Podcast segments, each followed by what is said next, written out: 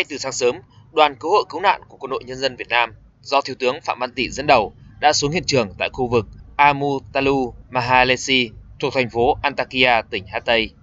Đây là khu vực mới được triển khai tìm kiếm những người mất tích hoặc mắc kẹt trong các đống đổ nát sau 11 ngày xảy ra động đất. Khu vực này có hàng trăm nhà đổ sập hoàn toàn nhưng chưa được triển khai tìm kiếm cứu hộ và có hàng ngàn ngôi nhà nứt đổ nghiêng.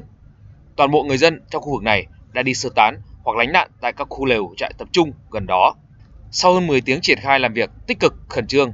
lực lượng cứu hộ cứu nạn của Quân đội Nhân dân Việt Nam với chó nghiệp vụ đã tìm kiếm tại ba vị trí ở khu vực đường Tarun Klu, khu vực Armatlu, Mahalasi, Antakya và phát hiện thêm hai nạn nhân trong đống đổ nát.